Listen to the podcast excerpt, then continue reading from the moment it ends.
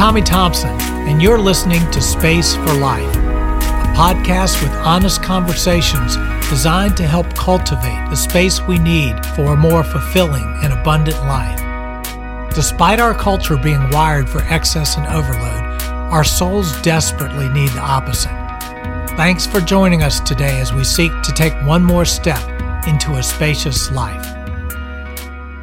Hey everyone, so glad to be here. My name is Patricia Clark, and I have the honor of hosting Tommy again on his podcast. And today we're going to talk about goal setting.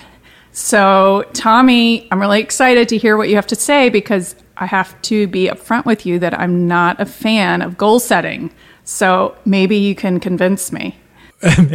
That's maybe a big maybe to it.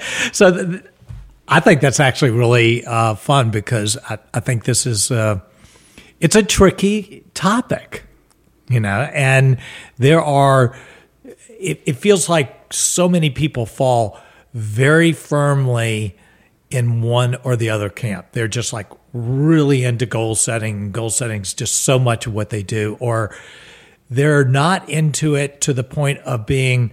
I hate it. I think it's a horrible thing in life you know? And so i think the discussion even with your hosting it and the resistance is so good. Why do you think there's so many people that don't like goal setting? I mean i know why i resist it but in your experience with coaching? I think there are a whole lot of reasons and i am admittedly a huge goal setter and i have been for probably up over 30 years of of doing so. And having been a goal setter for 30 years, uh, I've developed a love hate relationship with goals. So I think that there are two camps that I think of, and, and you can kind of push back on this of why people have such a hard time with goals. One is I think that people feel like goals are like sticking yourself in a box with chains around you and that if you set goals it it restricts the spontaneity and the enjoyment of life and that it's uh, a rigid constricting type of experience and who wants to have that type of life? And so they think goals are going to you know choke the life out of me as opposed to actually help me so i think that's like one camp of people who resist goals. I think the other camp are people who have perhaps tried goals and they fall in the category of experience like New Year's resolutions. It's something that you do, that you get hyped on, and that you fail. And so goals don't work in their mind.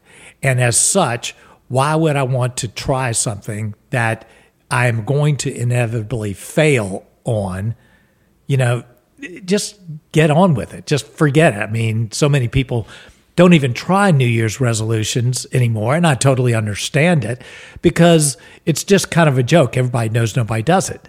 So I think to me, those are the two two camps that I'm really aware of of goals are actually bad to have because they choke life out of you and eliminate spontaneity. And I don't really believe goals work. Yeah, I can relate to both of those camps at various times. It, to me, goals feel like I'm setting myself up to fail, essentially, because you know you don't set a goal saying I'm going to do exactly what I've been doing. Your goal is either I want to do more or better, and it's almost like saying, Who ought I to be? And I'm going to make a plan to get there.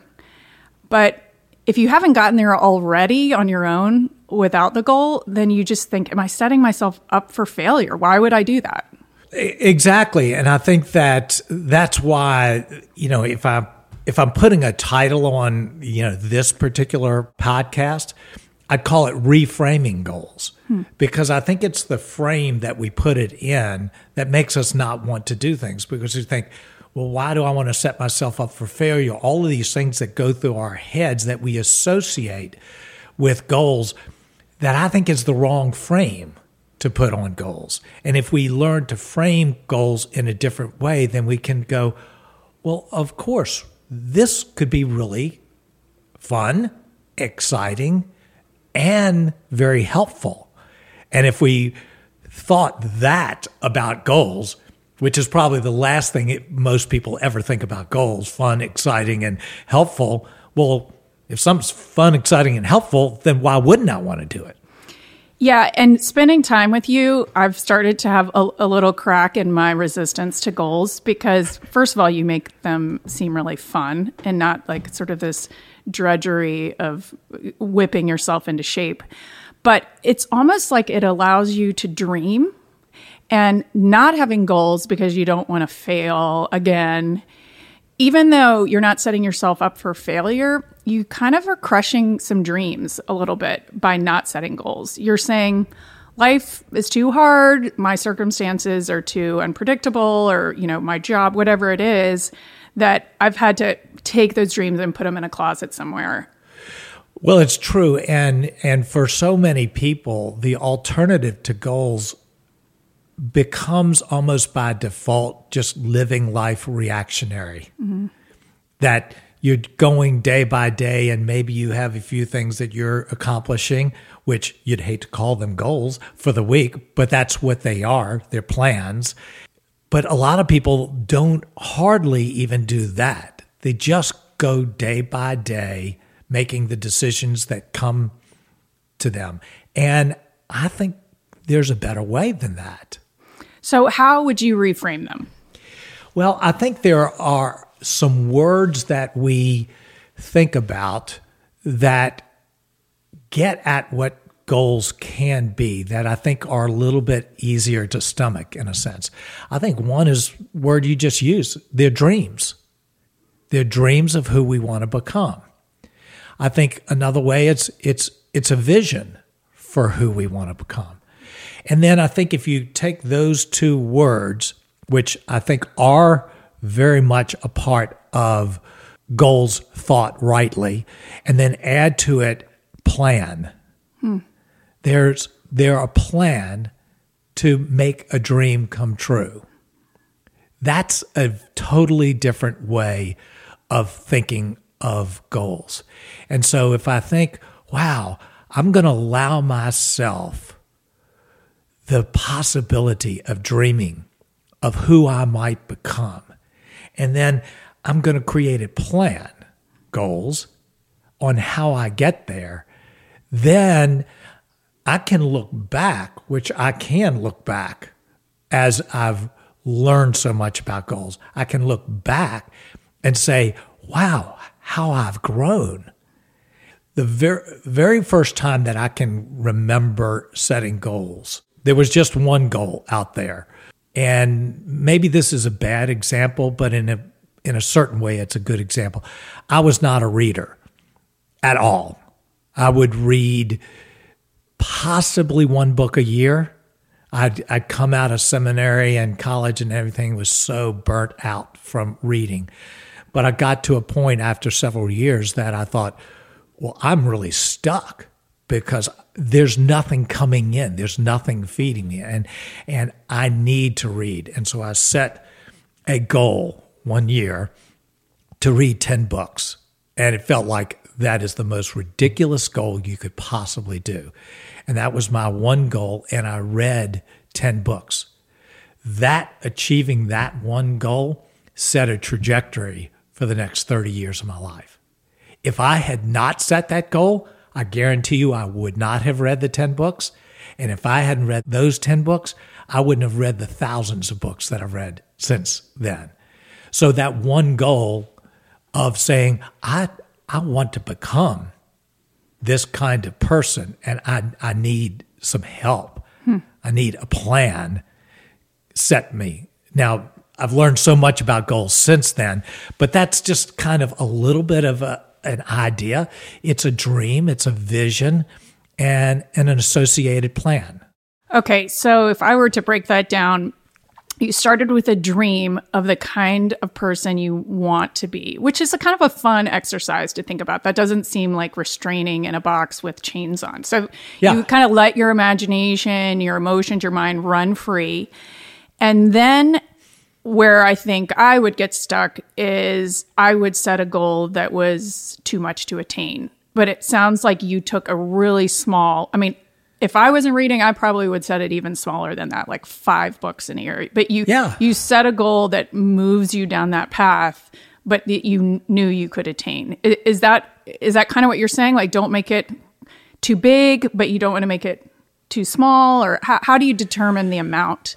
Well, I think that's so totally individual. And I think one of the other places that creates so so many problems for people is that they think goals have to be so precise and restricting and ambitious and hard and demanding all of these words that we don't like in life so whether a goal is five books or ten books or however you said it is really a personal thing.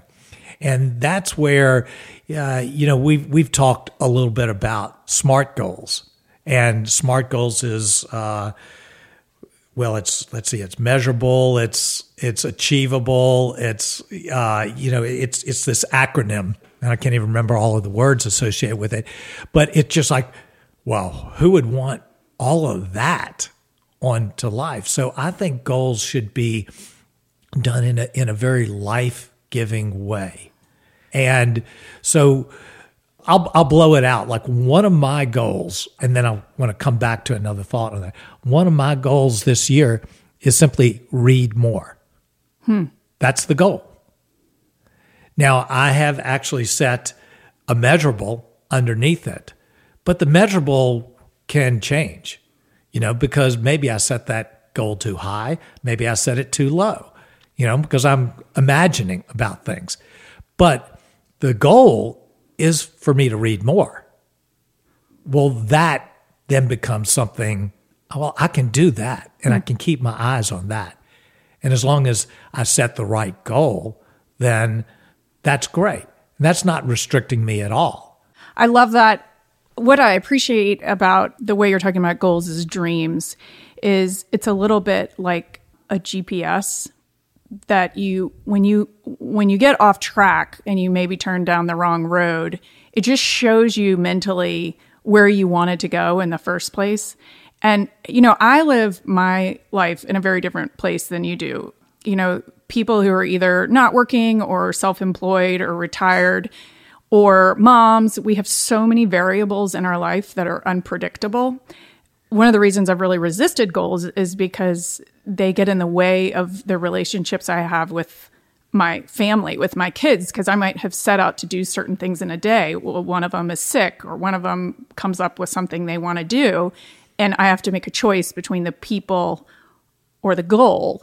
And I love the way you're talking about it in terms of dreams because if if I get off track and end up choosing to spend time with the person or get off track in terms of my goals for the day, it's not like I failed. It more just reminds me, okay, here's where I wanted to go. The next day, I'll just sort of get back headed in that direction. Well, I'll even push that a little bit because what you've communicated to me and the way you've said that is that people are your goals. Hmm. So if people are your highest value, then your goals should reflect your highest value.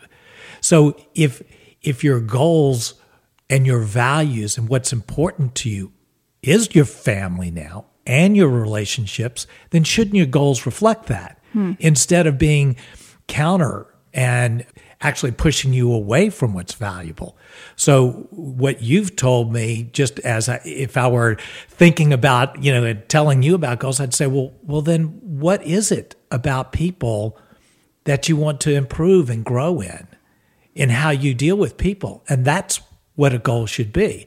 And I think that if you were to embrace goals that were consistent with what's most important to you and how you most want to grow, then it would be so much easier instead of being against it. Well, as a mom, the problem is the goals are competing with each other because you want people to be your priority, but you also have these other things. Like I just think about all these women I know who are self employed entrepreneurs and you know, you planned on nap time being where you got things done and the kids didn't sleep. And that is kind of a daily occurrence for people who are caretakers. And so you have kind of your personal professional goals, but then you have your mom, your mom profession goals. And sometimes they're competing. So how do you reconcile goals that are in tension with each other? Well, I think that one of the other problems, I'll come at this kind of from the, the side angle, and, and I have been guilty of this probably for most of my goal setting life, is that I set way too many and way too aggressive of goals. And so I can remember one year having 14 goals and 31 sub goals underneath those. Well, it was guaranteeing failure it was also putting me in a situation where I always just leaned towards the goal that was the easiest to do, not the most important one. So I think that in a in a setting like yours, what's so important is to simplify. That's why the next section, the next podcast is on simple goals, to simplify, to say, you know, in my in my stage of life, I've got two things that are competing. So here's how I need to frame goals. And one of the reasons that I'm wanting to talk about goals right now is because I've learned over the years that I have to mull and ponder on goals for months to get at the right ones. What's the real heart of what I need to be thinking about in the upcoming year? So, right now when we're recording this we're you know early november i've been thinking about my 2021 goals now for over a month and a half hmm. because it's really hard to get at the essence of what really matters for me in terms of my growth and because i believe so much in simplifying it I have to make sure that I don't just do the easy work of putting some things out there and, and not realize that this is competing with this and this is working against this and I don't really care about this. So setting goals like dreaming takes some time and it takes some space to be able to come up with the right dreams, what matters. And then I think if you approach it that way and say, I'm going to really think about what's important to me, and what's doable and what are the obstacles that I might face, then you can come to the place where where you arrive works with the complexities of your particular stage at life. And if it doesn't, you know what you do? You change your goal. Hmm. change a goal? you can't do that. Yeah, you can. You can say, you know, I, have I, I've now seen that I didn't take this into consideration, so I'm going to adjust. You know, this is all about growing. You know, it's not about hitting a number or something. You know, if it's about growth, then if six months, you know, into the year you go, this isn't working and I don't care about this, or you're failing at it and I fail at goals all the time, who cares? The point is to grow. Well, that alone takes a lot of pressure off that you are so laid back about goals. So you're telling me in a given year, some of them, like your 10 books, you know, check, did that, feeling great. And then others you just recalibrate in the middle of the year because they weren't working for you? Recalibrate or, or discard. Hmm. Totally. I mean, the point is to grow. And if your goals were misthought of, who cares? Discard it it doesn't matter. I love that.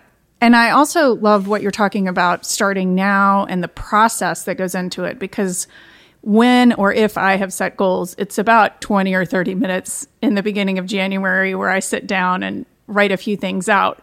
But it sounds to me like your process is really different.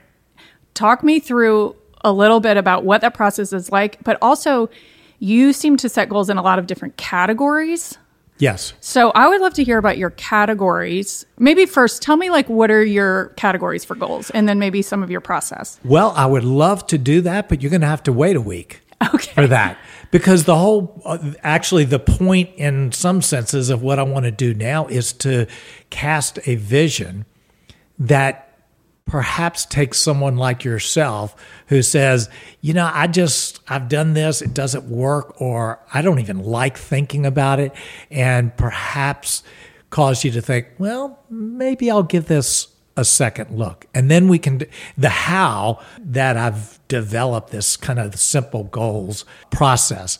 I think is a very life giving, exciting, visionary way of setting goals that people who hate goals can embrace and people who love goals but find themselves frustrated with their effectiveness can benefit from. So that's the next podcast. But from here, I want to just give people the thought that if you believe that you want to live an intentional life, if you believe that you want to grow, that goals thought about rightly are a phenomenal mechanism for making that happen.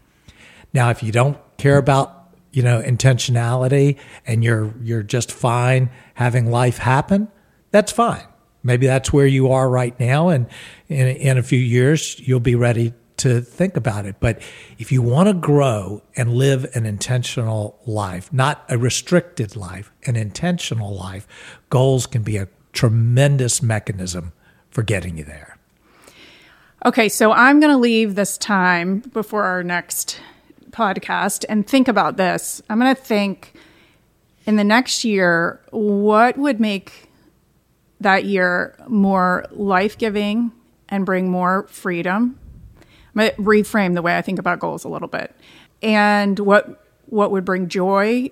And I, I think I'm going to think more in terms of broader categories than just exercising more or you know quantifiable things, but maybe ideals like um, slowing down. Yeah. So I'll, I'll give you a, uh, just a couple little hints that you can think about. Yeah, give me some homework. between now and then. Dream. Think about goals in relationship to what you might dream about. Think about goals in terms of what is most important to you. Think about goals in terms of what will give you life and joy. And don't worry at this point about quantifying and measuring. Okay. So if you could, if you and those who are listening could go out and say, don't worry about all of the smart stuff and measuring it and um, time frames and all things like that. Just what really matters to you? And how do you deeply both want to and need to grow? And how would you frame that? That's a great starting point. Okay, and you promise that if we if we who have really unpredictable days with little kids, you promise if we let ourselves dream that you're going to help us. well you're going to be back next week so you can hold my feet to the fire I will. I will because it's it's a hard thing to open your heart to that when your history, your past with so many unpredictable things, it's just setting yourself up for disappointment. So I'm really counting on you to to work with us. Well, great. And think about, let's think about it from a, a different angle.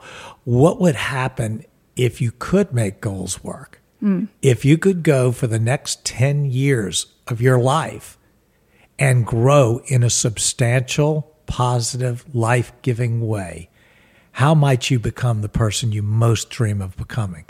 So instead of thinking about it, well, can you help me to make sure that life won't, that this whole process won't fail and frustrate me? Imagine the other side. Imagine if there's the possibility that this could work and that you have the compounding effect of growing as a person in a meaningful way for the next 10 years. That's an amazing thing. That is really exciting. And I'm glad you've set the stage And we've been able to kind of talk through all of the resistance that I have, and I'm sure other people have to goals because I'm definitely more open to it. So I'm looking forward to next week. And um, yeah, thanks for being here. Great. Well, we'll, we'll just go at it. And uh, I'm counting on you to make sure I keep this real. Right. I will. I'm, I'm going to. Okay. Thanks for listening, everybody. Thanks so much for listening to today's episode. I hope that you found it helpful and encouraging in your journey. Before you leave, I wanted to let you know of two things. First, if you are looking for more helpful content like this, visit TommyThompson.org. There you will find resources created to help you find space in your life. Second, if you are enjoying this podcast, I would love it if you would take a minute to leave a review. This helps other people find the show as well.